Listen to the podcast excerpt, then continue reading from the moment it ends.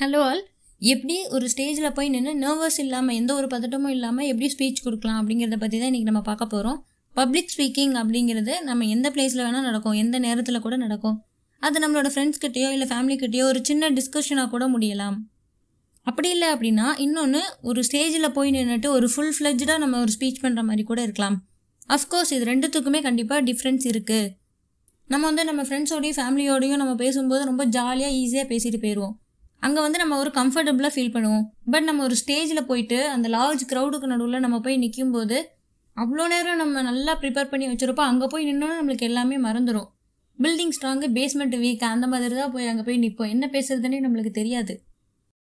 நீங்கள் உங்களோட ஸ்பீச்சை கொடுக்கறதுக்கு முன்னாடி நீங்கள் நர்வஸ் ஆகும்போது உங்களோட அந்த ஸ்பீச்சே வந்து அந்த இடத்துல பாலாக போயிடும் அது மட்டும் இல்லாமல் நீங்கள் என்ன ஒரு மெசேஜை அங்கே டெலிவர் பண்ணணும் அப்படின்னு நினச்சி போனீங்களோ அது ரொம்பவே அஃபெக்ட் ஆயிரும் அந்த மெசேஜ் ஒரு ஸ்பீச்சுக்கு முன்னாடி நீங்கள் நர்வஸ் ஆகிறத அவாய்ட் பண்ணுறதுக்கு உங்களுக்கு ஹெல்ப் பண்ணக்கூடிய சில சிம்பிளான டிப்ஸை நான் உங்கள் கூட இப்போ ஷேர் பண்ணுறேன் ஃபர்ஸ்ட் ஒன் பார்த்தீங்கன்னா நீங்கள் ஸ்டேஜுக்கு போகிறதுக்கு முன்னாடியே உங்களோட ப்ராக்டிஸை நீங்கள் முன்னாடியே ஸ்டார்ட் பண்ணிடணும். நிறைய டைம் நீங்கள் ப்ராக்டிஸ் பண்ணணும்.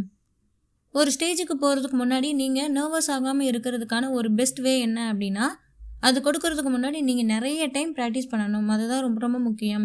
இது உங்களோட மிஸ்டேக்ஸை ரெடியூஸ் பண்ணுறதுக்கு ஹெல்ப் பண்ணுறது மட்டும் இல்லாமல் நீங்கள் ஏற்கனவே வந்து நிறைய டைம் நீங்கள் ஆல்ரெடி ப்ராக்டிஸ் பண்ணியிருக்கிறதுனால உங்களோட ஸ்பீச் வந்து உங்களுக்கு ஒரு கான்ஃபிடென்ஸோட ஒரு கால் மைண்டோட நீங்கள் போய் அங்கே நின்று கொடுப்பீங்க. அந்த மாதிரியான ஒரு ஸ்பீச்சாக இருக்கும்.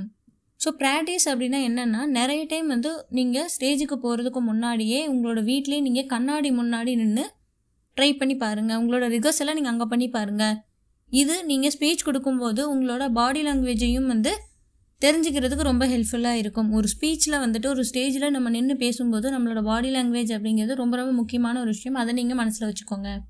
ஆல்சோ அது வந்து நீங்கள் எந்த இடத்துல லேக் ஆகுறீங்க அப்படின்னு சொல்லிட்டு அதையும் உங்களுக்கு கண்டுபிடிச்சி கொடுக்கறதுக்கு ஹெல்ப்ஃபுல்லாக இருக்கும். அண்ட் இன்னொரு வே என்ன அப்படின்னா உங்களோட ஃப்ரெண்ட்ஸ் அண்ட் ஃபேமிலி முன்னாடி அவங்கள ஆடியன்ஸாக வச்சு நீங்கள் பேசி பார்க்கணும். ஸ்டேஜில் என்ன பேச போகிறீங்களோ அதை நீங்கள் அந்த இடத்துல ப்ராக்டிஸ் பண்ணி பார்க்கணும். அப்படி நீங்கள் உங்களோட ஸ்பீச்சை கொடுக்கும்போது அதில் அவங்க வந்து சில மிஸ்டேக்ஸை கண்டுபிடிச்சி சொல்லுவாங்க. அதை அவங்க பாயிண்ட் அவுட் பண்ணி சொல்லும்போது உங்களோட ப்ரிப்பரேஷனை இன்னும் பெட்டராக்கிக்கிறதுக்கு ஃபுல்லாக இருக்கும். செகண்ட் ஒன் என்னென்னா நீங்கள் எந்த ஸ்டேஜில் பெர்ஃபார்ம் பண்ண போகிறீங்களோ முடிஞ்சால் அதே ஸ்டேஜில் போய் ஒரு டெஸ்ட் ரன் பண்ணி பாருங்கள் அப்படி பண்ணும்போது நீங்கள் ஸ்பீச் கொடுக்கும்போது அதே என்விரான்மெண்ட்லேயும் அதே சரௌண்டிங்ஸ்லேயும் நீங்கள் ட்ரை பண்ணும்போது உங்களுக்கு அது இன்னும் ஹெல்ப்ஃபுல்லாக இருக்கும் அப்படி நீங்கள் ப்ராக்டிஸ் பண்ணிங்கன்னா. நீங்கள் அந்த என்விரான்மெண்ட்டோட அடாப்ட் பண்ணிக்கவும் பழகிப்பீங்க அண்ட் உங்களோட நர்வஸும் குறைஞ்சிரும். ஸோ உங்களோட ஸ்பீச் டைம் வரும்போது நீங்கள் ஒரு அன்ஃபெமிலியரான என்விரான்மெண்ட்டில் இருக்கிறோம் அப்படிங்கிற மாதிரியான ஒரு ஃபீலிங்ஸ் உங்களுக்கு இருக்காது. ஸோ நல்லாவே நம்மளோட ஸ்பீச் கொடுக்க முடியும். தேர்ட் ஒன் பார்த்தீங்கன்னா உங்களோட ஸ்பீச்சை பற்றி நல்லா தெரிஞ்சுட்டு போங்க. ஏன் அப்படின்னா உங்களோட ஸ்பீச்சை அந்த இடத்துல நீங்கள் போய் கண்ட்ரோல் பண்ணி அடக்க முயற்சி செய்யாதீங்க. நீங்கள் அந்த இடத்துல ஒரு முழுமையானவங்களாக இருக்கணும். அது மட்டும் இல்லாமல் உங்களோட ஒவ்வொரு வேர்ட்ஸுக்குமே நீங்கள் அர்த்தம் தெரிஞ்சு வச்சுருக்கணும். அதோட கண்டென்ட்டை மட்டும் இல்லாமல் அதோட மீனிங்கையும் நீங்கள் நல்லா தெரிஞ்சு வச்சுருந்துருக்கணும். ஸோ நீங்கள் வந்து உங்களோட ப்ரிப்பரேஷனை லேட்டாக வைக்கக்கூடாது. நீங்கள் முன்னாடியே வந்து உங்களோட ஸ்டேஜ் பர்ஃபார்மன்ஸ் வருது அப்படின்னா அதுக்கு அட்லீஸ்ட் ஒரு டூ த்ரீ டேஸ் முன்னாடியே உங்களோட ப்ரிப்பரேஷனும் நீங்கள் கண்டிப்பாக முடிச்சிடணும்.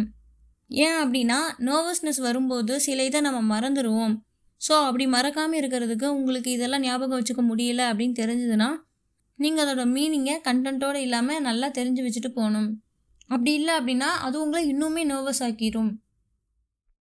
ஃபோர்த் ஒன் லாஸ்ட் ஒன் பார்த்தீங்கன்னா நீங்கள் ரிகர்சல் பண்ணும்போது அதை வீடியோ மேக் பண்ணி வச்சுக்கோங்க.